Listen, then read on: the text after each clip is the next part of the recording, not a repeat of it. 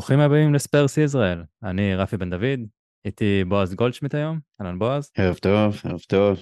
ויש לנו אורח מיוחד, אוהד ארסנל, הוא גם המנחה של פודקאסט אס בגבוה, פודקאסט של פוקר. בגובה, סליחה, אני מצטער, יותר הגיוני.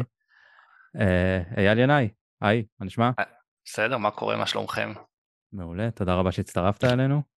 אני חושב שצריך להסביר מי זה אייל ינאי לפי תיאור התמונת פרופיל שלו. זה קצת בעיה. סדר להמון אנשים. אני אשים את זה כקאבר של הפרק אולי. בדיוק סיפרתי לרפי שלפני איזה, עד הגמר של המונדיאל היה אירוע של הפודקאסט המעולה ציון 3, ובגלל שהיו שם מלא אנשי טוויטר שלא מכירים אותי במציאות, אז פשוט באתי עם חולצה עם התמונת פרופיל שלי מהטוויטר, עם היד על הפרצוף, כן, כדי שיזהו. אתה צריך ללכת ברחוב עם זה, לראות כמה מכירים אותך ברחוב. אז בוא, גם אתה כותב שרשורי טוויטר מעולים על תרבות הפופ, אפשר להגיד, שזה תמיד כיף לקרוא. תודה. וכמו שאמרנו, אוהד ארסנל, אבל בסדר, אין מה לעשות. נאונס פרפקט. בדיוק, בדיוק. אבל... טוב, אני מכיר אותך כבר כמה שנים, אבל בוא תספר למאזינים שלנו, איך הגעת לארסנל, כי הסיפור הזה איכשהו קשור גם לטוטנהאם. כן, טוב, הסיפור שלי הוא ממש ממש מצחיק. אני ילד שנת 85, והתחלתי לראות כדורגל ככה באזור 95, ופרמייר ליג באמת אזור 96-7, וסבא שלי, שגדל בלונדון, היה בלונדון, עלה לארץ אחרי מלחמת העולם השנייה, שהם התחבאו מההפצצות של הגרמנים, הוא שיחק בנוער של טוטנהאם, והוא אוהד טוטנהאם שרוף, וכל המשפחה שלי בגדול זה משפחה של טוטנהאם, והוא בעונה 97-8, החליט שבנוסעים לעשות לי טיול בר מצווה כזה, לפני הבר מצווה, לאנגליה, גם לשורשים וגם לראות כדורגל, ואחד המשחקים היה הדרבי של צפון לונדון, בווייט הארט ליין הידוע, טוטנהאם ארסנל, מחזור בוקסינג דיי, אני חושב שיומיים לפני זה ראינו את ברקוביץ' מבשל גול ניצחון לפול קיצון נגד קובנטרי במדי ווסטהאם, והוא, אתה יודע, הוא הכניסתי לווייט הארט ליין, כן, פה זה היציאה של טוטנהאם, שם היציאה של ארסנל, ואני, מה ידעתי מהחיים שלי יותר מדי על כדורגל אנגלי, ראיתי קצת וזה, וזה לא היה משחק ברמה מאוד גבוהה, נגמר 1-1, שאיברסן נראה לי הבקיע לטוטנהאם, וכמובן שגול עצמי של רמון וגה לטובת ארסנל. רמון וגה זה סיוט. כן, אני חושב שזה היה גול עצמי רביעי שלו באותה עונה או משהו כזה, אבל על המגרש רקד אחד בשם דניס ברקאמפ, ופשוט, לא יודע, פשוט ראיתי אותו, ראיתי את ארסנל, את הארסנל של רי פארלור ודייוויד סימן ולדיקסון ולא יודע, משהו פשוט נדלקתי על הקבוצה הזאת, ומאז בעצם אני אוהד ארסנל, כאילו בדרבי של סבא שלי לקח אותי כדי להיות אוהד טוטנהאם לדרבי, ובחרתי בקבוצה השנייה, ומאז הוא לא דיבר אותי פחות או יותר. נושלת? כן, לא באמת, בצחוק כמובן, אבל הוא תמיד כאילו, הוא תמיד היה אומר, איך לעזאזל יצא לי נכד אוהד ארסנל. מה, יש בזה סיכון, כאילו אם אתה לוקח את הילד שלך משחק ראשון, תעשה את זה לואו-קי, כאילו טוטנהאם נגד, לא יודע, נוריץ', משהו כזה, כן, כאילו שאין סיכוי שהוא בטעות תתאהב, אתה לוקח אותו לטוטנהאם סיטי, טוטנהאם ארסנל, טוטנהאם זה, חס וחלילה לא עלינו את ה... אבל מעניין אם כמה פעמים קרה הסיפור ההפוך. שלקח אוהד ארסנל לאמירייטס והגיע, יצא מזה אוהד טוטנהאם. כן, לא הרבה אני חושב. לא הרבה, כנראה שגם סיפור כמו שלי לא קרה הרבה, אבל הנה, קורה. כן, טוב, זה סיפור ממש מגניב, מפתיע גם שזה נגמר טקו, אבל לא, כאילו לא היה שם איזושהי תבוסה שאומרת, אוקיי, יש סיבה ללכת לארסנל, אבל... ארסנל, אמרתי לך, לא היה משחק ברמה גבוהה, וזה לא שברקאם בישל או עשה משהו, פשוט משהו נדלק לי באיך שהוא היה שם על המגרש, אין לי הסבר אחר. בתור אחד שמאוד אוהב את ברקאם, למרות שהוא היה... אצלכם, אז אני יכול להבין למה להתאהב בברקאמפ. בטח שבצד השני זה 97-8 זה לפי המנג'ר אני זוכר שזה איזה דרן אנדרטון ושמונה חלוצים שאחד מהם זה קריס אמסטרונג וכאלה. זה היה קצת אחרי הבחורה המחודשת של קלינסמן, ואני לא זוכר אם רוזנטל עדיין היה, יכול להיות שכבר היה בווטפורד, אני לא זוכר. לדעתי הוא לא היה כבר, אם אני עוד פעם הולך למנג'ר בכל השעות שביליתי שם, אז אני לא חושב שהוא היה שם. היו אבל איזה 10 חלוצים באמת בסגל הזה. כן, שעכשיו אין לנו חלוץ, יש חלוץ אחד, אבל דברים השתנו. גם הוא לא תמיד משחק חלוץ. כן, הוא משחק הכל אבל. הם נותנים את אותה תפוקה בערך, 10 חלוצים והחלוץ היחיד הזה. לא, היה מאלס פרדיננד וכאלו. כן, לא באמת, היה. לאורך השנים היה, אבל כאילו, פשוט היו תקופות חשוכות מדי בשביל, אתה זוכר את התקופות האלה יותר לרעה מאשר לטובה. לא, אבל תחשוב, תמיד חלוצים, טוטנהאם זה חלוצים, זה תמיד הלך ביחד. נכון, ג'רמן דה פור, רובי קין, טיפה יותר אחורה גם. אבל גם היה פבליצ'נקו וסולדדו. כן. פבליצ'נקו יש לו שער נגד אינטר במשחק בליין וליגת האלופות, אז יש לו רגעים טובים. סולדדו יש לו שער בפנדל, כאילו, איפשהו. אדבאיו. אל תזכיר לי את הנבל הזה. כן, הוא כאילו שנוא על ידי כולם. כן. אין כאילו צד שבסוף סיים בזה שאוהב אותו. הוא התאמץ מאוד כדי שכולם ישנאו אותו. כן, כולל אמא שלו משהו, נכון? זה משהו במחשבה. סביר להניח, בטוח היה שם משהו כזה. הוא ויש לי קול נראה לי זה שחקנים הכי שנואים בתולדות האנגליה אולי. אולי טרי גם כן. בגלל דברים אחרים אבל. טוב. בואו נלך לזמננו אנו, ונעזוב את העבר. קדה בולשיט, בואו נפשיט שרבולים. תוציא את החרבות, קדימה. קדימה.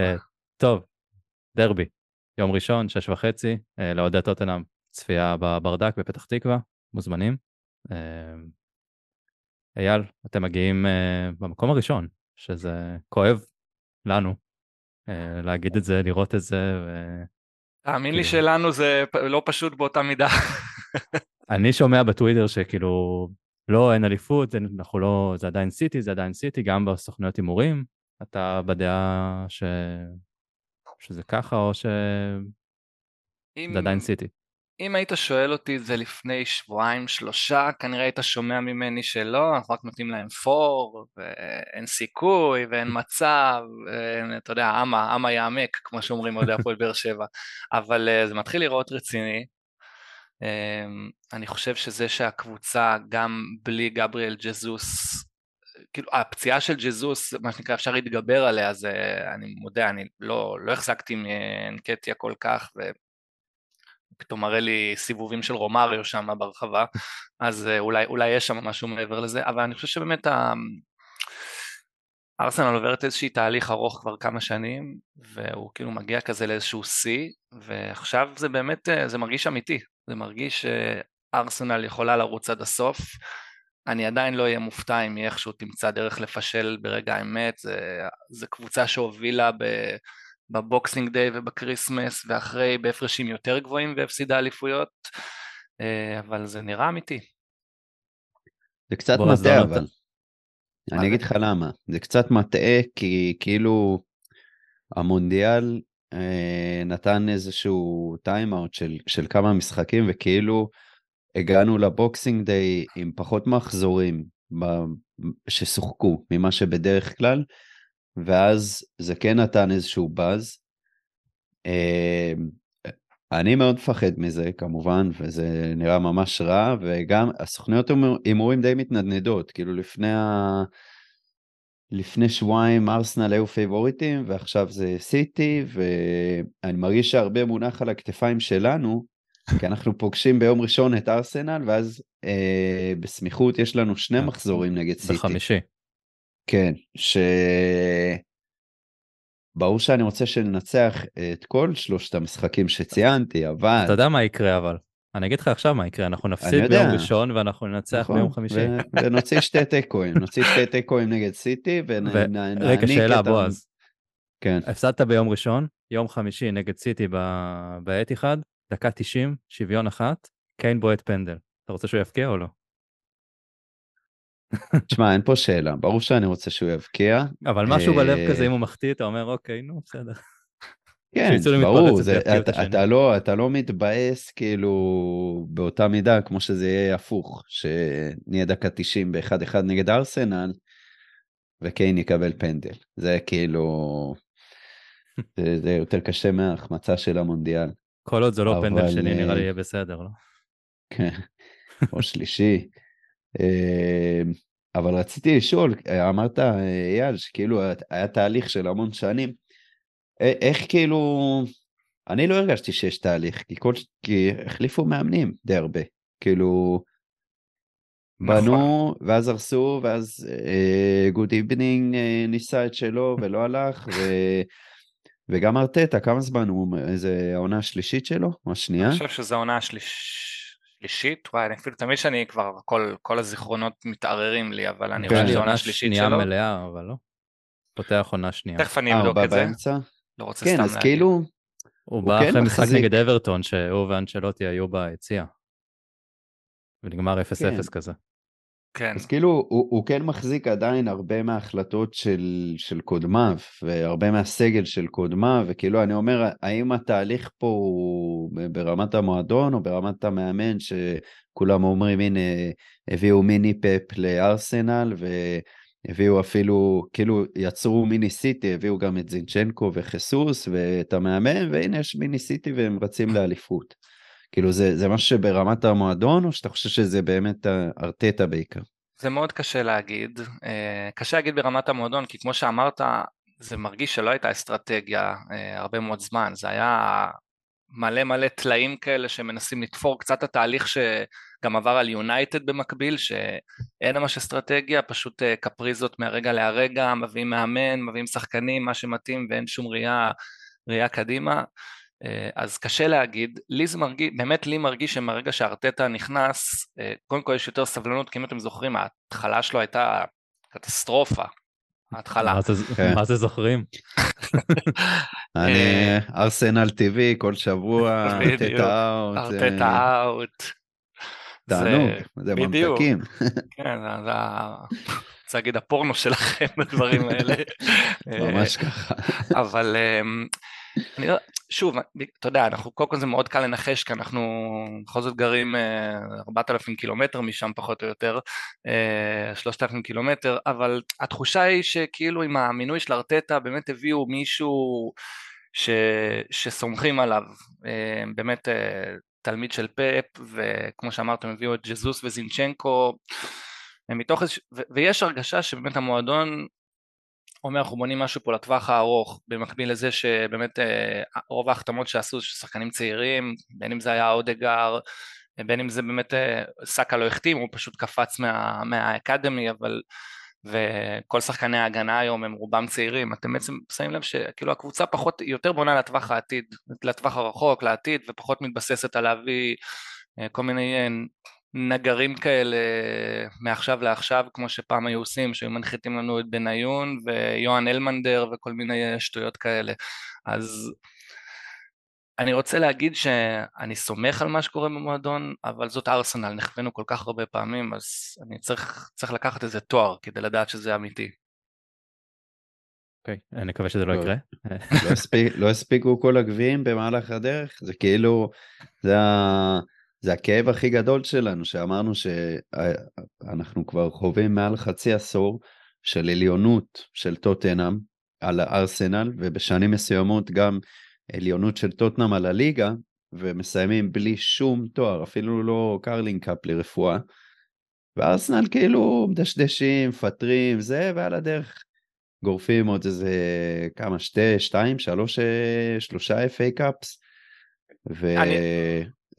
זה מבאס, זה מבאס אותי מאוד. אני מבין אתכם לגמרי, אבל אני חושב שזה מקרי, כלומר, טוטנהאם של העשור האחרון הייתה ראויה לפחות ל2-3 תארים, זה פשוט לא יצא, כאילו מה, היה פה גמר, נכון, היה פה גמר צ'מפיונס, היו פה כמה ריצות על התואר, זה שגביע לא הלך, זה פשוט חוסר מזל, כמו שאתם אומרים, זה לא, כלומר, אני יודע שזה לא מנחם, אבל קבוצה טובה, ולמועדון יש שלד טוב, אז נכון, יש עכשיו תקופה מסריחה, אבל אני חושב שהאוהדים של טוטנהאם יכולים להיות אופטימיים, כלומר זה כך 15-20 שנה אחורה, זה לא אותו מצב, היום טוטנהאם היא קבוצה שכל שנה כמעט היא קונטנדרית לטופ 4 אם לא יותר. כן, טוב, אין מה להשוות מפעם, זה עולם אחר, זה קבוצה אחרת, זה שאיפות אחרות, שחקנים אחרים, דיברנו קודם על השחקנים שאתה ראית במשחק הראשון שלך שם, זה לא מתקרב, איברסן לסון או קיין, זה עולם אחר. אלן שוגר, מי היה אז הבעלים? לדעתי כן. אלן שוגר. כן, באמצע שנות ה-90 זה היה עדיין הוא. כן, טוב, עכשיו יש לנו גם עניין של בעלים, אבל לא ניכנס לזה כרגע, אחרי זה אני ובועז נדבר על זה קצת. סבבה. כן, יש לך מידע פנימי מהטוויטר, בועז? שאחרי זה... טוב, בואו נחזור למשחק אז. שנה שעברה, הגעתם אייל אלינו, במטרה שאתם צריכים להגיע למקום הרביעי, זה הסוג של בידיים שלכם. בועז, תרגיע את עצמך, שאני מדבר על זה, שאני יודע שזה קצת, שהשולחן לא יתרומם. מרגש, אתה אומר, רגע מרגש, המשחק ההוא. וואו, וואו. פעם אתם מגיעים, גם כן משחק מאוד חשוב עבורכם, כי יש לכם בקרוב עוד פעם מפגש נגד סיטי, על משחק השלמה, אם אני לא טועה, על אז שהמלכה מתה. נכון. זיכרונה. כמה המשחק הזה באמת, ניצחון חובה, טקו יהיה, אתה קונה עכשיו, הפסד סוף העולם, או... בסדר, עוד משחק, חוץ מצריך לשים את זה בצד שזה דרבי, אבל המשחק היותר חשוב שלכם זה יהיה בהמשך, סיטי. כן, קודם כל חד משמעית, המשחק הכי חשוב בתקופה הזאת הוא מול סיטי, בסוף עוד לא פגשנו אותם, אז כאילו אנחנו רצים טוב מול כל הליגה, אבל אתה עדיין צריך לבוא ולתת, צריך כדי לקחת אליפות, הרבה פעמים צריך לבוא ולתת בראש ליריבה העיקרית על התואר.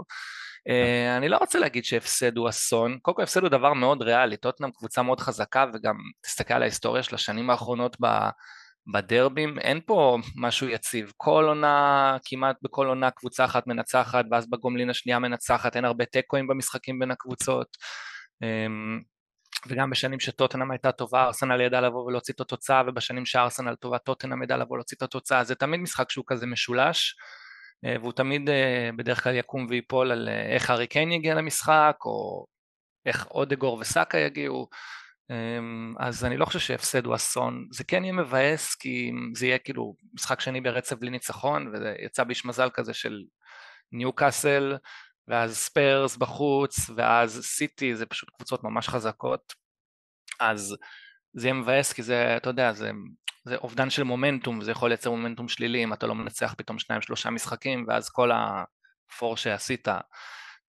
הולך לך. השדים יחזרו? השדים יחזרו, אני חושב שכן, שמע, אני, מה זה שדים? אני אמרתי לך, אני משתדל לקחת כדורגל בצורה מאוד מאוד, הרבה יותר בוגרת היום, וכבידור, אבל אני בטוח שלאוהדים שגרים בלונדון, כן, השדים יחזרו. בהחלט, אם יהיה פה מפח נפש, השדים יחזרו, אבל אני לא חושב שהפסד הוא אסון, את האמת, זה תוצאה, כל תוצאה היא ריאלית במשחק הזה. בוא, אז אתה צריך להפעיל את הקסמים כדי שסון יתעורר ויחזור לשחק העונה. כן, תראה, אני מסכים שכל תוצאה היא ריאלית כי זה דרבי, אבל בשונה משנים קודמות, שבאמת, כן, הייתה איזושהי תחושה שבבית שלנו אנחנו אמורים לנצח, בבית שלכם אתם אמורים לנצח, העונה, ההבדלים, אני חושב בעיקר בתפוקה ההגנתית, מאוד ניכרים, ופעם ראשונה שאני מרגיש שגם בבית שלנו, אתם כנראה תנצחו, אני בא לא טוב למשחק הזה, אנחנו גם... מתמודדים מול בעיות סגל כאלה ואחרות של שחקני מפתח, וכאילו אם אתה מדבר על מומנטום שלילי, אז הפסד שלנו בדרבי הזה, וזה כבר צלילה לעומקי המקום השביעי שמיני, זה גם די, כאילו אני לא אגיד שזה מה שנשאר מהעונה הזאת, אבל אבל כן, כאילו, הפסד פה וזה פוגע בטופ 4, ואז עם מה נשארנו? עם גביה וצ'מפיונס, שזה טורנירים שקונטה הוא לא מאמן שמצטיין בנוקאוט. אז מבחינת מה שיש להפסיד, אני חושב שלנו יש הרבה יותר מה להפסיד בקטע של הכדור שלג, שזה יכול לגרום אחר כך, ואני כן חושב שארסנל באים פייבוריטים מובהקים, לאור באמת הפורמה. אנחנו גם לא טובים השנה בבית.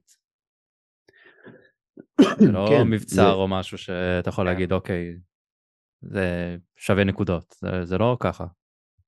כן, גם איך שהתפזנו בדרבי הראשון, זה באמת,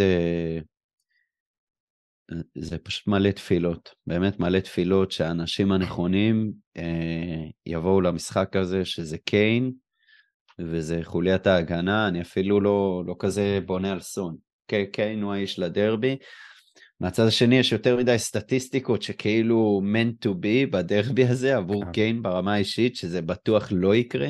שני שערים קובע... כדי לשבור את ה-C. כן, אם כובש שער אחד, אז הוא משתווה ל-C, ואם כובש שתיים, אז אני חושב שהוא גם הופך לכובש המצטיין של טוטנהאם, וגם השחקן השלישי שחוצה את רף ה-200 שערי פרמייר ליג. וכשכל זה יקרה בדרבי, זה כאילו too good to be true, ו... לא יודע. כאילו בא לי שנייה לקפוץ לאחרי, לדעת מה יקרה, ואז להחליט אם לראות את המשחק או לא. אני רוצה רק להגיד שאני מסכים עם מה שאמרת לגבי שזה הרבה יקום ויפול על ההגנה של ספרס. אני חושב צריך להיות הרבה עזרה מהכנפיים, הרבה עזרה מהאמצע אצלכם לכנפיים, נכון? הויברג וסקיפ ישחקו באמצע שם? יכול להיות שבנטנקור, אנחנו מקווים שהוא יעבור, אולי שר, אני לא יודע, אולי שר, הוא נראה יותר טוב במסגרים האחרונים. ההוא שלא זהינו אז, כן, כשהוא בא לישראל. בקיצור, בגלל שהרבה מהכוח של ארסנל מגיע מהכנפיים, מגיע ממרטינלי ומסאקה, וגם הרבה פעמים אודגרד עושה כניסה מהכנף, אז אני חושב שהרבה יקום ויפול על כמה עזרה תהיה, כי אתם משחקים 3 בלמים, נכון? ווינגבקים, משחקים עם אמרסון וססניון. עם 10 שחקנים. כן, זהו, אמרסון, עם מה שאני זוכר, שחקן כדורגל הוא לא כל כך. לא, זה לא השתנה בסיבוב הזה. וגם ססניון הוא לא... אז זה כנראה פרסיץ'. פרסיץ' לא משחק למעלה? לא, הוא ווינגבק שמאל. ויש מצב שזה יהיה דורותי בימין. אוקיי, אז בכל מקרה זה ייפול הרבה עליהם, כי באמת הרבה מהמשחק של ארסנל בנוי באמת מהאגפים, ואם תעשו הרבה, אם יהיה בידוד טוב שם, אז זה יכול לשתק את הקבוצה, אבל כן, שתייה גם נוריד מניעת העם, הארסנל מגיעה סופר פייבוריטית למשחק, כמעט בלי פציעות, חוץ מגבריאל ג'זוס, כלומר כל השחקנים בכושר טוב, וכל השחקנים מגיעים בריאים, והרטטה כל הכלים עומדים לרשותו, וכן, אתם במומנטום חרה, אז דווקא בגלל זה אני מאוד מפחד מהמשחק הזה. כן, כשאתם הייתם בתקופה פחות טובה, ואנחנו מגיעים אליכם, זה תמיד היה איכשהו נגמר עם 5-2, 4-2, אחרי שאנחנו מובילים, ואף פעם לא הצלחנו להבין את זה, כאילו, לא משנה כמה אנחנו טובים, מגיעים לשם, והכל מתחרבש, אז אני מקווה שעכשיו זה יהיה ההפך, ונראה את קולוסבסקי קשיר, ואת בן טנקור קשיר, ורומרו... ישחק דרבי וישחק טוב. בסוף כל התפוקה שלכם תקום ותיפול כנראה לארי קיין, אני מניח בסוף. התפוקה התקפית, כן, ואם יהיה קולוסבסקי אז זה יכול לעזור לנו. מה קורה לסון, תגידו, מאז שהוא שם את המסכה, זה כמו ההפך מהסרט עם ג'ים קרי, הוא שם את המסכה והוא נהיה...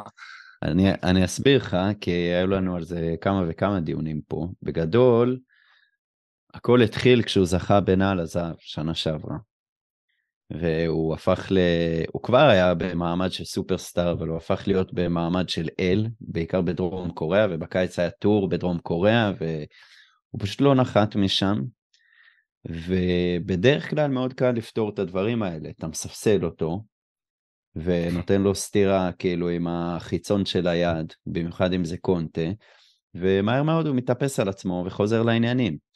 הבעיה היא שאין את מי לעלות במקומו, כי קולוסבסקי וריצ'רסון משחקים, אתה יודע, מחבואים במחלקה הרפואית, כל שנייה מישהו אחר שם נתקע לכמה שבועות, וחוץ מזה אין כאילו שחקנים תקפים, ואז אין ברירה. וברגע שאין ברירה ושחקן מרגיש שכאילו אני פותח, לא משנה מה, גם אם אני גרוע, ובסדר, יבואו הגולים, אין לו את הדרייב הזה, ובמשחק היחיד שהוא סופסל ועלה מהספסל, הוא נתן 3 העונה. אז הוא לא יהיה סופסל ביום ראשון, שזה כנראה משהו שאתם צריכים לשמוח לגביו, וכאילו זה המשיך גם למונדיאל, גם במונדיאל הוא היה חלש מאוד, אבל כן, זה בעיקר על קיין. על קיין, קיין משיכנו, אחד אלוהינו. מתי שזה חייב להשתחרר אצל סון? זה מתי שהוא ישתחרר? שאלה מתי? ונגד מי, כן? כן. או שזה ישתחרר, או שתמכרו אותו בקיץ, אחד והשניים. טוב, בקיץ אנחנו לא יודעים בכלל מה יהיה פה. מה הסיפור? איזה סיפור? אז טוב, תספרו על זה אחר כך, זה לא כזה. כן, אתה יודע, זה מאמן... כאילו אין חוזה לקונטה, אין מידע מה יהיה עם כאילו רכש, הכל בלגן שם, כאילו קונטה אין לו חוזה. השתלטות עוינת של בעלי מניות. כן, יש שם כל מיני חוסר ודאות לגבי דברים מסוימים, וזה בעיקר משחק כזה של צ'יקן, בין לוי לבין קונטה. מי מתקפל ראשון, ומי יכניס את הכיס, את היד לכיס. איך תמיד קונטה מגיע למצבים האלה, שהוא משחק משחקי כוח עם הבוסים שלו?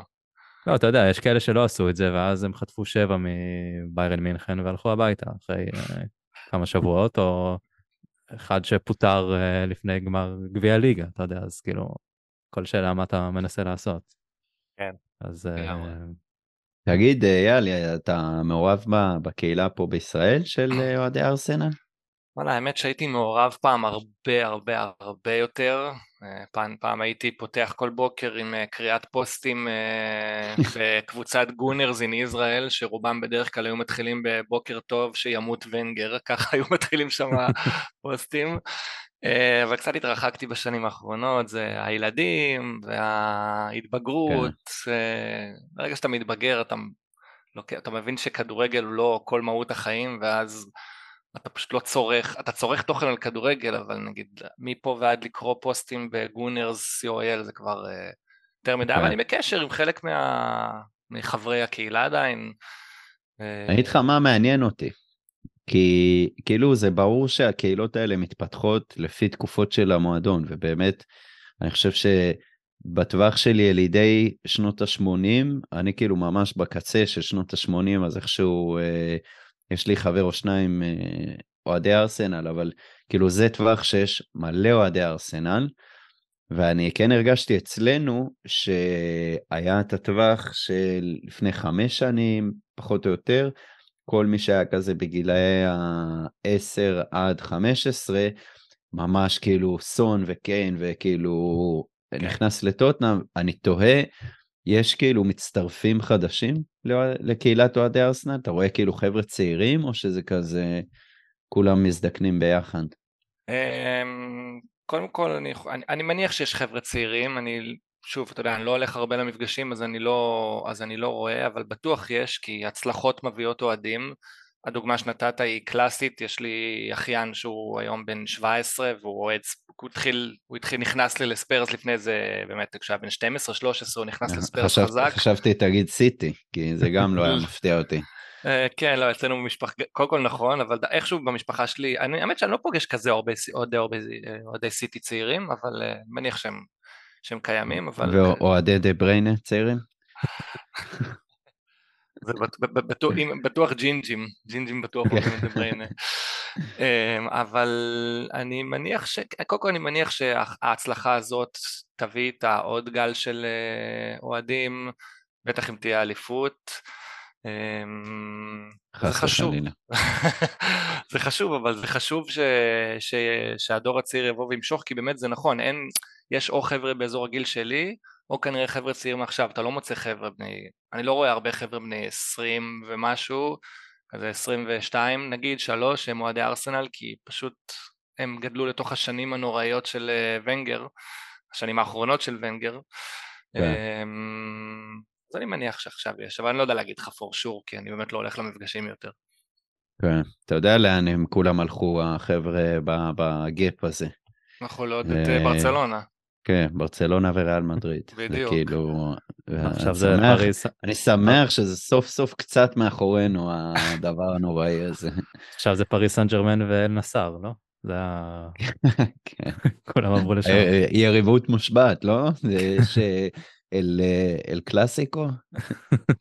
שמע, אני אנגלופיל בחבורת כדורגל שלי, אני תמיד מאלה של כאילו מה זה לליגה? לליגה זה צ'מפיונשיפ של אנגליה, ושנים היה לי קשה להוכיח את התזה הזאת, כי באמת כל הזמן ברצלונה, ריאל ואטלטיקו היו מגיעות שם לצ'מפיונס, אבל סוף סוף פוטבול is coming home. כן. טוב, בואו נחזור רגע למשחק, לפני שנשחרר אותך אייל. בועז, מה צריך לקרות כדי שאנחנו כן לא נתבזה ביום ראשון? בוא נגיד ככה. כי אנחנו, בוא נגיד, באים במצב רוח לא טוב. אני אגיד לך מה, אני שואב הרבה מהדרבי הקודם. בדרבי הקודם הייתה התבזות, כי השחקנים עלו ולא הבינו את המעמד ואת החשיבות שיש למשחק הזה עבור הקהל, בניגוד לדרבי הקודם האחרון של עונה שעברה, שזה היה הסטפ-אפ האידיאלי. אז בגדול צריך לשחזר את זה מבחינת המנטליות, מבחינת היכולת, אני לא יודע אם נצליח, כי עוד פעם יש כל מיני בעיות, גם בהגנה, גם מבחינת מצבת פצועים, אבל המנטליות חייבת להיות כמו בעונה הקודמת, שאנחנו פשוט באנו והקהל גם נתן תצוגה, כי הסדק הכי קטן והלך עלינו. זה כאילו, זה כמו מים. הסדק הכי קטן, זה ייכנס וזה יפרוץ הכל. מצד שני, אם נספוג, יכול להיות שזה טוב. אתה יודע איך אנחנו משחקים בתקופה? כן, כן. ייגמר 3-2, לא? זו התוצאה הקלאסית שלנו. דקה 92. קאמבק במחצית השנייה. זהו, אני כאילו, אתה יודע, אפשר לדבר על איך צריכה לראות המחצית הראשונה, ושחקנים ספציפיים, אנחנו צריכים לעבוד ולוודא שסידרו שם את המגעים במוח, אבל בסוף זה הכל יורד למנטליות של איך הם עולים לדשא, מהשנייה הראשונה, וכל הציפיות שלי הם על קיין, גם כאינדיבידואל כשחקן, מבחינת מה שהוא יביא, וגם מבחינת איך שהוא יוביל את השחקנים, כי במשחקים האלה הוא הקפטן על הדשא. לוריס הוא הקפטן בשער, אבל בשדה זה קיין, אם הוא יבוא נכון וימשוך אחריו את הקבוצה, אז אתה יודע, כל איפה לקרות. אני אשתמש במונחים שיאללה אתה מבין, אנחנו צריכים את האשכים שם על המגרש. סמוד. מצחיק מאוד. כן. יוצא מן הכלל טוב, רפי.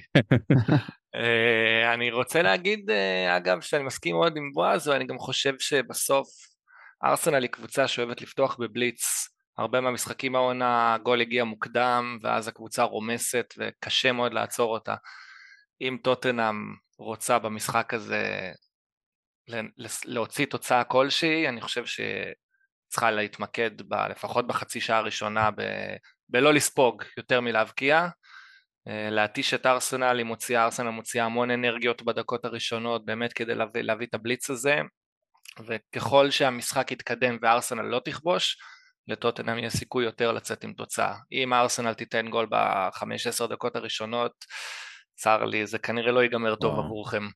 ממש, ממש, ממש ככה. זה עושה לי וייבים למשחקים שצריך שלוריס ישחק עם הרגל.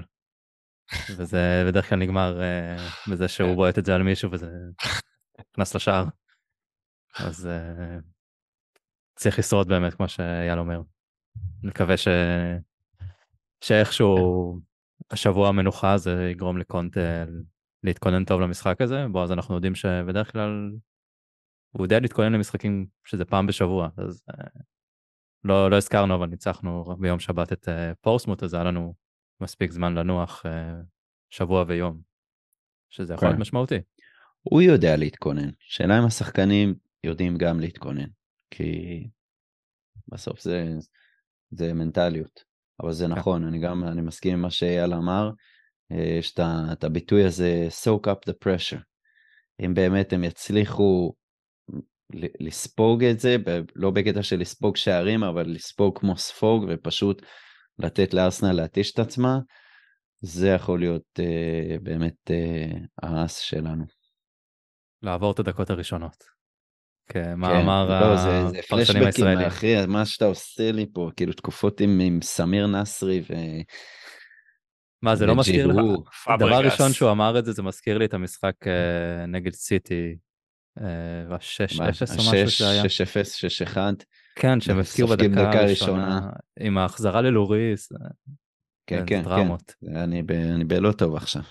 כן. צריך טיים אאוט.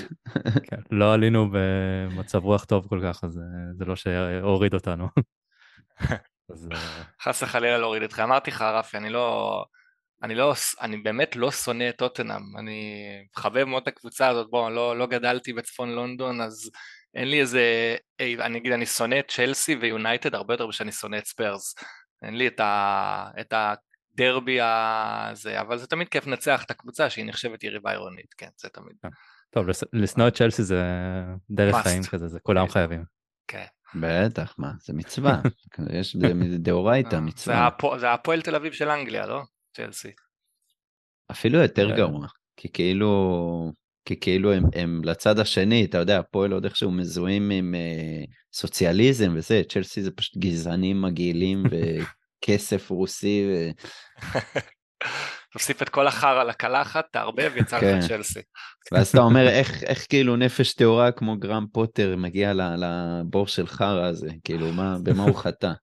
כסף, כסף, כסף. כן, לא נראה לי להישאר שם הרבה זמן. כנראה שלא. לא יודע אם לצערנו, לא לטובתנו, אולי אחרי קונטה הוא יוכל להגיע. צ'לסי נגיד, אתה רואה שצ'לסי עכשיו גם עוברת את הקטע הקפריזי. תמיד היו מועדון כזה, אבל זה מרגיש שעכשיו הם אפילו עוד יותר קפריזים, גם כל מה שקורה שם, פשוט מרגיש שחסר כל תכנון. כל ההחתמות שהם עושים, כאילו, איך הם הביאו עכשיו, אחלה פליקס, אבל יש לכם 8,000 שחקנים בעמדות האלה, זה לא מה שאתם צריכים לחזק, מה אותו הבאתם דווקא מכולם? הם מוצאים 100 מיליון, כאילו, סתם, קמים בבוקר מוצאים את ה-100 מיליון. כן. מה אנחנו צריכים בשביל זה? ממש. זה מצחיק, שכאילו הם עושים את כל הפאניק בייז, ודווקא נוקאסל, שאתה אומר, הכסף הסעודי, והם בטח ישפחו, התנהלו בצורה הכי... מחושבת ונכונה, שגם מניבה להם אחלה תוצאות. כאילו אם יש מישהו שאני חושש ממנו לעתיד, שהשתלט על הליגה, זה הרבה יותר נוקאסל מאשר צ'לסי. עד משמעית. כן, וזה גם, את האמת, יותר כיף לאהוב את ניוקאסל. כן, כאילו זה לא יחב לך, כמו שזה יחב לך לראות את צ'לסי לוקח תארים. לא, אבל אם ניוקאסל תיקח תואר לפנינו, זה כן יחב לנו. זה כמו עם לסטר, שכאילו, איך, מה הקשר? אני לא בטוח שזה לא יקרה, אני חייב לציין, זה ממש לא תלוש. יש סיכוי טוב מאוד שזה יקרה, כי יש מצב אם יעלו לגמר גביע הליגה, ויקחו אפילו את זה, וזה במרץ. זה שרק ההודעה על הרכישה וההבאה של אדי האו, רק זה, עוד בלי כמעט רכש, הפך להם את כל הנרטיב, מקבוצה של תמיד לוזרים ותמיד מפסידים לקבוצה שעושה עונה פסיכית, רק זה מלחיץ. רק זה צריך להלחיץ כל אוהד באנגליה. כן. וטריפייר. כן. שזה יקיר הפוד. ובצדק. גם נכס פנטזי מדהים. כן. זה לגמרי. זה אחד מהטופים נראה לי בעונה הזאת. כך כיף לראות אותו שהוא מחזיר מספרים. בהחלט. טוב, אייל, אתה מצפה לסיכום. איזה משחק אתה מצפה שיהיה? הרבה שערים, כי לרוב המשחקים בבית אצלנו זה כזה, זה 1-2-1, 1-0-2-1, או כמו... מרגיש, לא יודע, מרגיש שאנחנו הולכים לקראת משחק עם הרבה גולים, מקווה שזה לא יהיה אירון לנון סטייל, אבל משחק עם הרבה הרבה שערים, מרגיש לי כזה 3-2, 4-3 יכול להיות ביום ראשון, זה יכול להיות משחק כזה. וואלה, אוקיי, טוב, מקווה שזה יהיה לצד הנכון. אז תודה רבה אייל, היה מאוד כיף לשמוע את כל הסיפורים ואת הדעה שלך בכלל כאוהד ארסנל, ובאמת שהיה כיף, ואני מקווה שיצא לנו בהמשך עוד פעם להיפגש. אתה כמובן תהיה מוזמן לפרקים, אולי ניפגש באיזה בגביע האנגלי מתישהו, אז אולי אפילו עונה. אמן, תודה שאירחתם, דש לכל קהילת התרנגולים בארץ, ושיהיה משחק טוב, זה הכי חשוב, אז בוא שנייה יריבות, וזה העיקר שנראה משחק טוב. אנחנו עדיין נשמור את היריבות, אתה יכול להכיל את המשחק טוב. סבבה, סגור. אז תודה רבה. תודה חברים, יאללה ביי. טוב, אז עכשיו שאייל עזב אותנו ואנחנו סיימנו לדבר על הדרבי, בוא נעבור על... לדברים אחרים. רגע, לפני דברים אחרים. אתה רוצה ללכלך עליו קודם?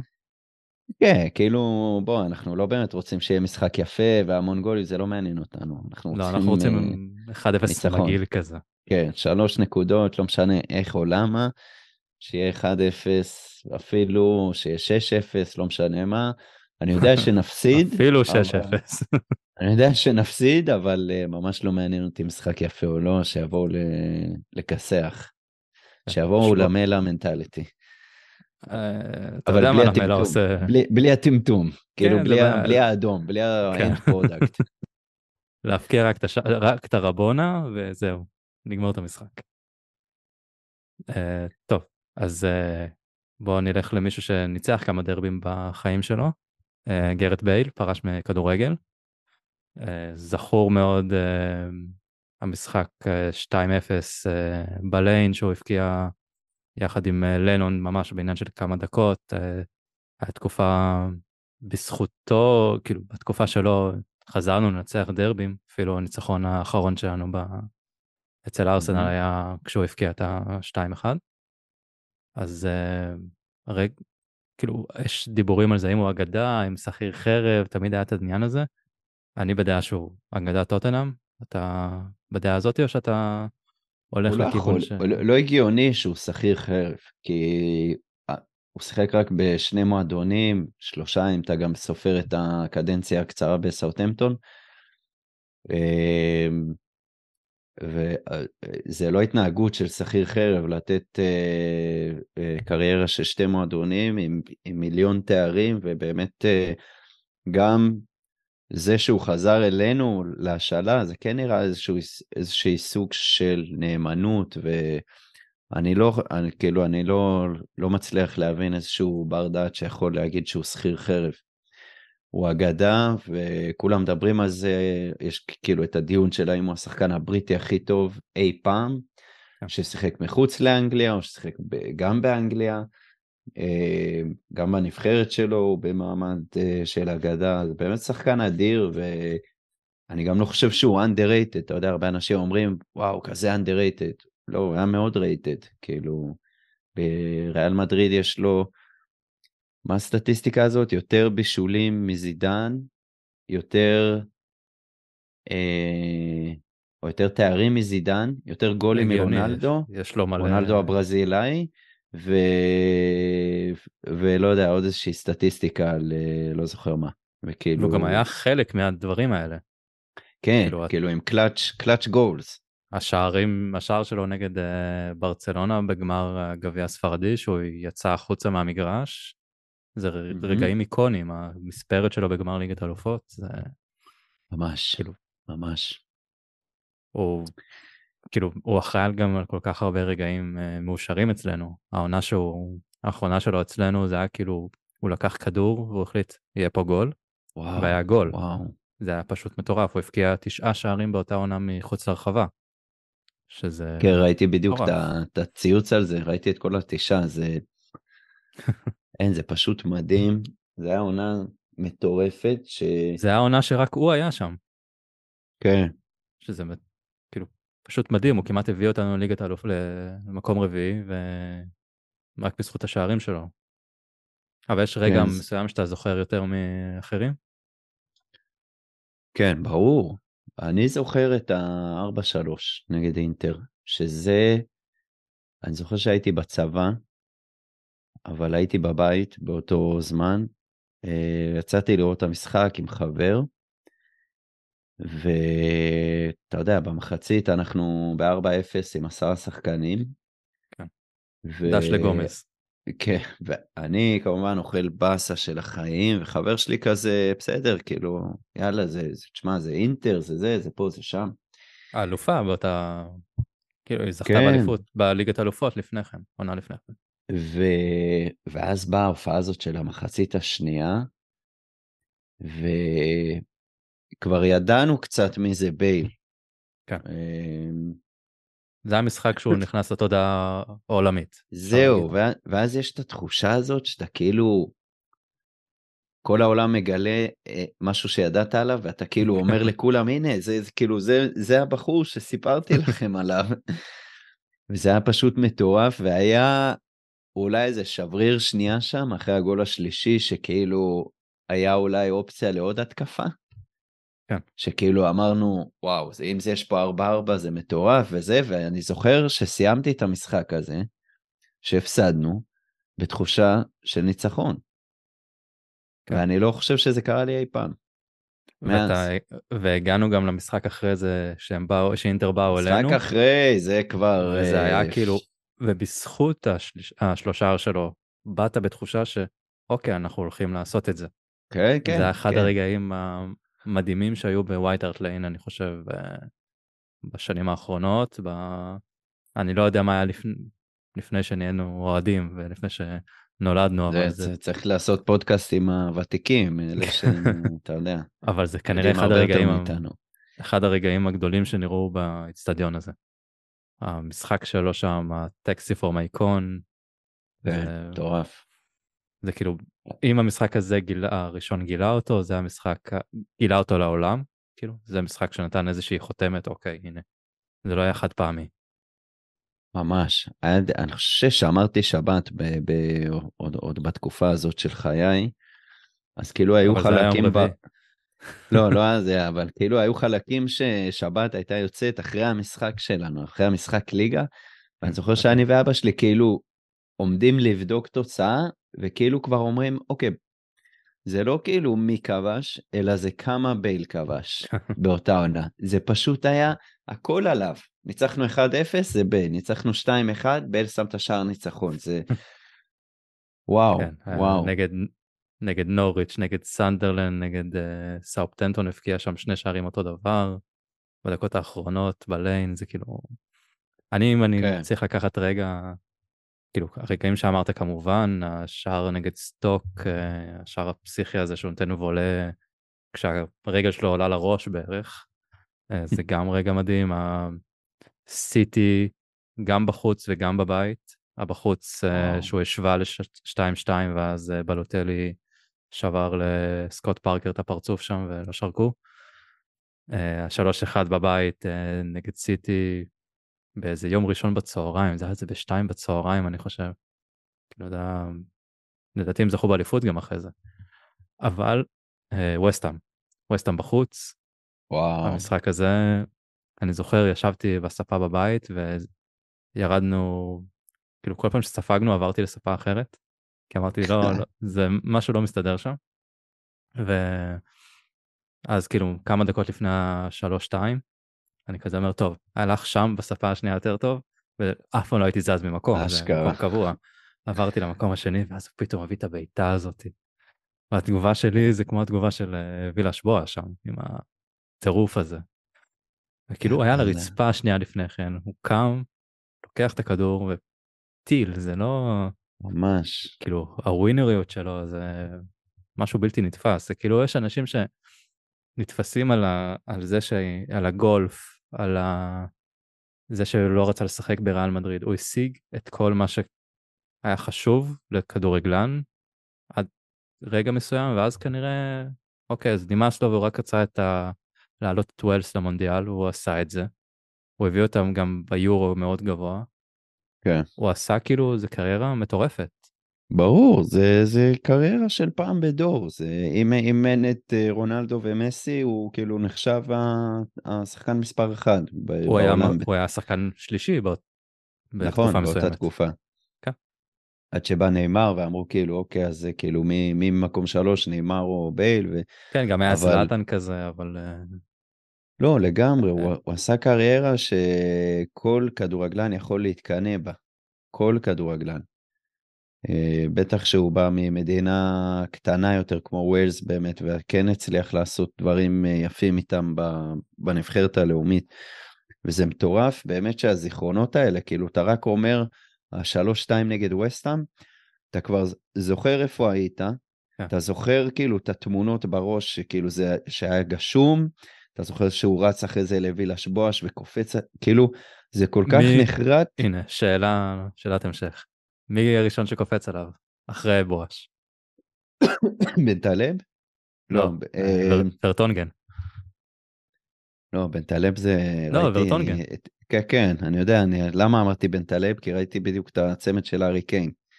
נגד ארסנל, ושם הוא היה הראשון לחגוג בראשון, ובישל את השני. אבל... הוא היה הראשון, וואו, זה יפה.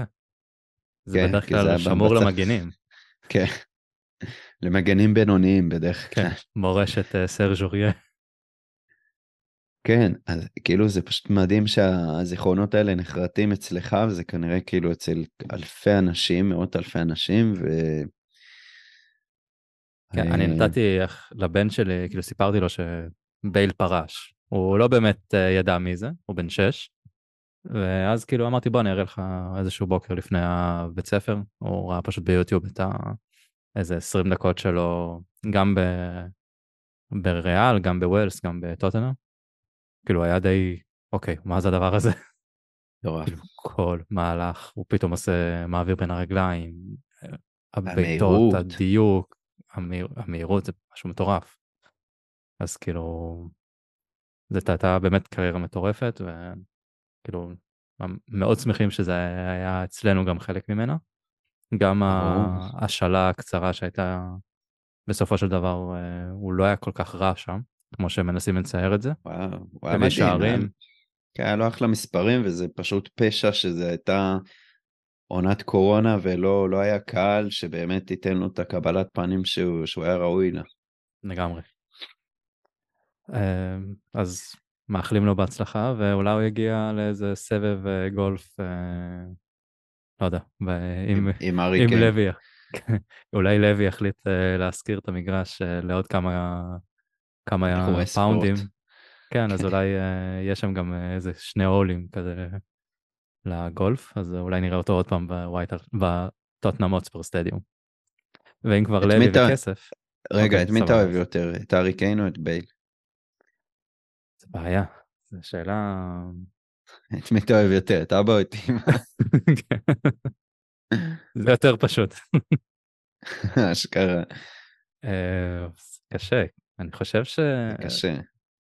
כאילו, אני אגיד קיין, ואז אני אתחיל כאילו, בלי בייל אולי אין קיין. זה בדיוק זה.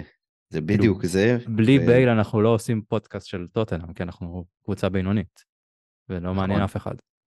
נכון, וזה גם מה שחשבתי עליו אחרי הפרישה שלו, שכשהוא עזב לריאל, הרגשתי שזהו, כאילו, אנחנו נחזור לתחתית שהיינו בה, ואיזה מזל שזכיתי לראות את מה שזכיתי, פעם באה כנראה תהיה עוד, לא יודע, 25 שנה,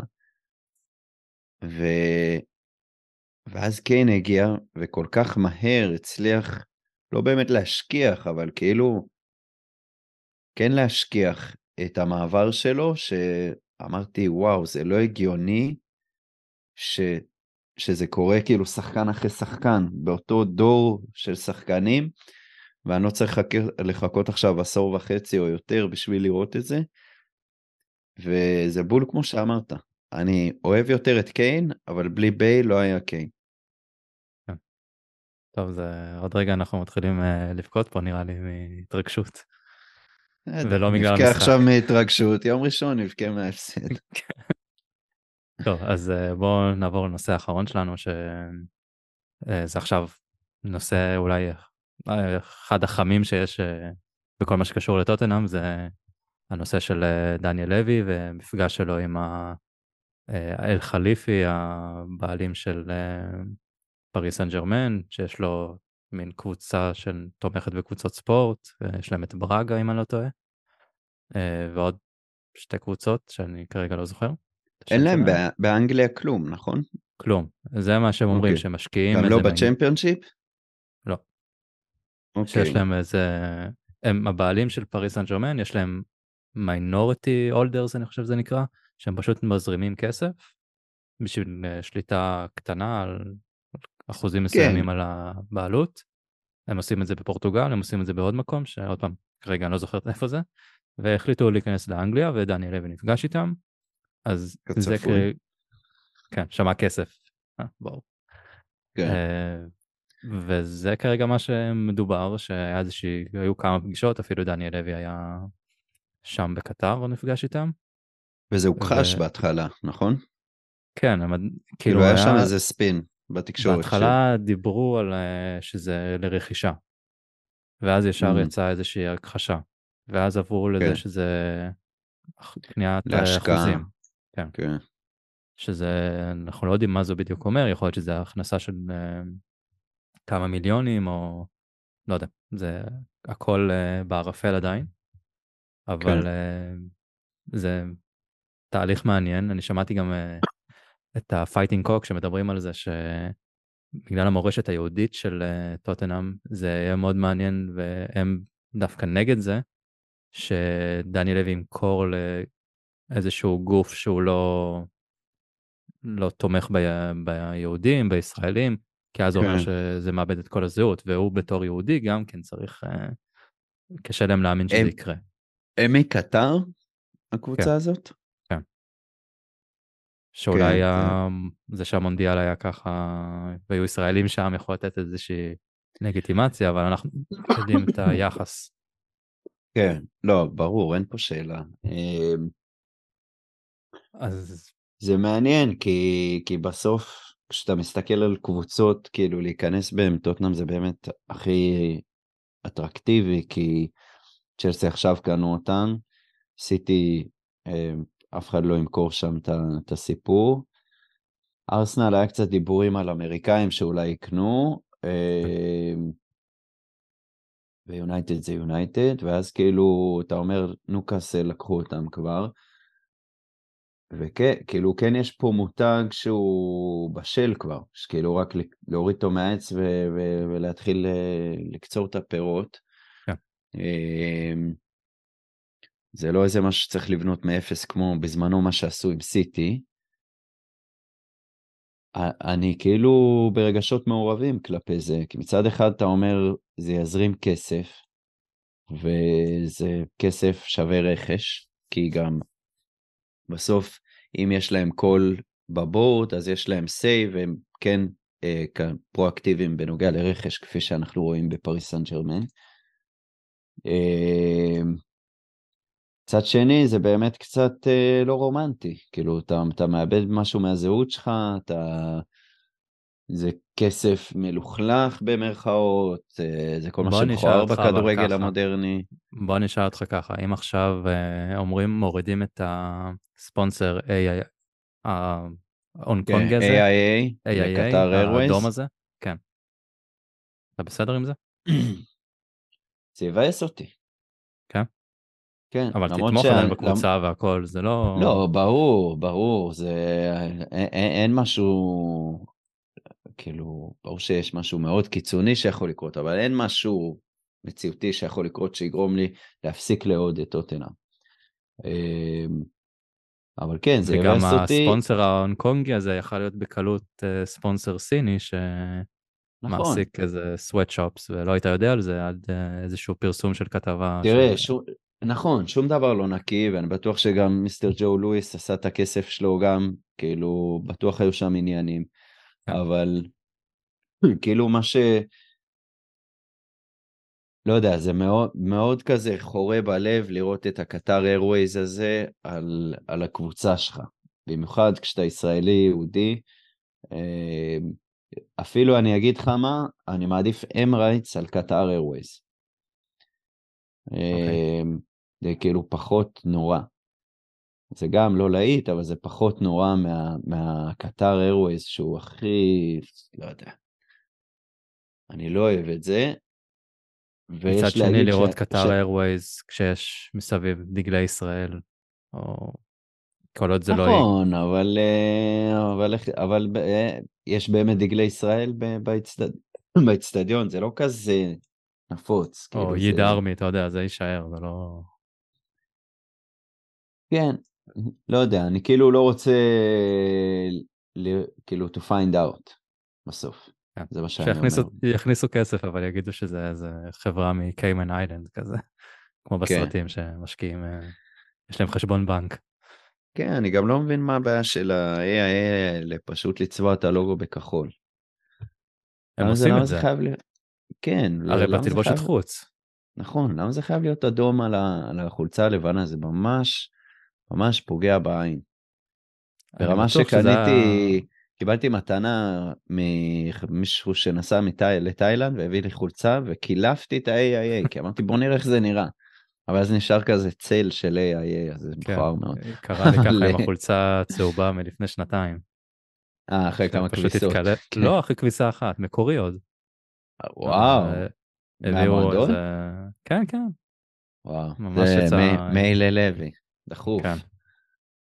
והסיקו, אולי בגלל זה הוא רוצה את הכסף הקטרי, הוא רוצה לעבור מסינים לבנגלדשים שיכינו את החולצות. איי, איי, איי. וכל העניין הזה, ועדיין יש ברקע את כל הנושא של החוזה של קונטה, שאנחנו לא יודעים מה קורה איתו. אין רכש, אנחנו ב-11 לינואר, אין שום דיבור על רכש, חוץ מפדרו פדרו, פדרו פורו, איך שקוראים לו, המגן הימני פני פורי. מספורטינג, שכמו שאנחנו מכירים, ימשכו את זה, ובסוף צ'לסי יקחו אותו. או ניוקאסל, לא יודע, מישהו ייקח אותו, ואנחנו אפילו לא יודעים אם הוא טוב, אם זה מה שאנחנו צריכים, כאילו מבחינתנו כל שחקן שמשחק בצד ימין בהגנה ויש לו שכל ורגליים, כנראה הוא יהיה יותר טוב ממה שיש לנו כרגע, כן. אז, אבל זה לא אומר שזה מספיק טוב. אז, כן, אתה יודע, כמובן שבטוויטר אומרים שזה השחקן שתפור על קונטה וזה, ורק תביאו אותו, ומה זה 40 מיליון וכל זה. אבל כן, אז כאילו תחשוב שכל מה שתיארת עכשיו, כאילו, תחשוב מה יקרה לכל השיטסטורם הזה, אם ביום ראשון מפסידים. בדיוק. זה כאילו תקופות קשות. ותחשוב, מפסידים בראשון, מפסידים בחמישי, אני לא בטוח שקונט ימשיך ככה. וואו, לא רוצה לחשוב על זה. כן, טוב. יאללה, יש לך משהו מהטוויטר ש... לא, מה קורה עם ווינקס? שמעתי הוא חזר להתאמן. ווינקס, לא רק להתאמן, ווינקס בהופעת בכורה על הספסל. יפה, כל הכבוד. כן.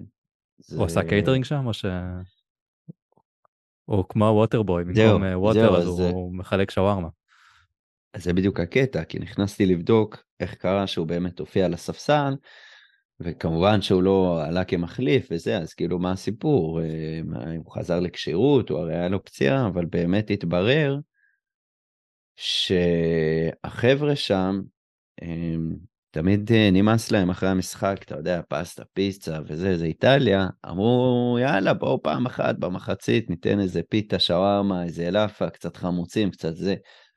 אז שכנעו את ווינקס, עשה להם מחיר רביעי, אתה יודע, פתח... כמו שקוראים לזה שולחן שוק שם בחדר הלבשה. כמובן שהשחקנים היו סופר כבדים והם הפסידו 2-0 באותו משחק, אבל הוא הרוויח את מקומו על הספסל. מי נקרא את זה? יש יפני בקבוצה? שנייה, מנגד, מי ניצח אותם? מי? הזכיין המתחרה, מנפולי. טנגן דומבלה. דרבי. כן, דרבי לפה נגד פיטה. נראה לי יש כזה איזה שווארמיה שנקראת מפגש הדרבי או משהו. כן, נתנו פסות. כמו הסביחייה של עובד שהוא שואל אותך כמה בדרבי. כן. טוב, אז מזל טוב לווינקס, אולי הוא... זה שהוא על הספסל זה אומר שהוא לא יחזור אלינו, לא יסיימו את ההשאלה אני מקווה, והוא יישאר שם עד סוף העונה. וואו, כמה שחקנים יש בהשאלה שאתה כאילו אומר, אוי ואבוי אם הם חוזרים. כן. יש את הדיבורים האלה, אולי צריך להחזיר את אנדומבלה, הוא יכול להיות יותר טוב מסקיפ או משהו כזה. אבל אתם זוכרים מה הוא עשה, הוא לא עשה כלום. כן. אני תמיד כאילו אומר, האם השחקנים האלה, אם נשים אותם בעמדת המגן ימין, כמה גרוע זה יהיה? כמה יותר גרוע מהיום זה יהיה? אני חושב שווינקס כמגן אנדומבלה לא, כי הוא עצלן. לא סלסו היה נפצע בזמן שהוא עובר לאגף, אבל ווינקס יש מצב שהוא היה בסדר שם. הוא לא היה מוסר לרוחב, הוא היה מוסר אחורה. זהו, יש לו רק כיוון אחד לרוחב, תמיד, אין לו את שני הזוויות לרוחב. יש לו רק זה, זה מאוד קל לשמור אותו. המוסר לחוץ כזה, אתה יודע, כמו בפיפה שנדפקה השאלת, ופתאום המוסר לחוץ. זה מה שקורה עכשיו עם אמרסון, אז זה לא היה שינוי גדול. טוב, אז קצת העלינו את המצב רוח לעצמנו לפחות, אז אפשר נראה לסיים פה לפני שנוריד את המצב רוח שוב פעם. אז כמו שאמרתי בתחילת הפרק, יום ראשון, 6:30 בברדק בפתח תקווה, כולכם מוזמנים. בועז, אני מקווה שאתה תהיה שם. גם אני. אז עכשיו אחרי שאמרתי... עם הדור הצעיר. גם אתה, אז נעשה פליידייט. כן. טוב, אז תודה בועז, ומקווה שניפגש בפרק הבא שמחים. יאללה ביי. Stop crying at it.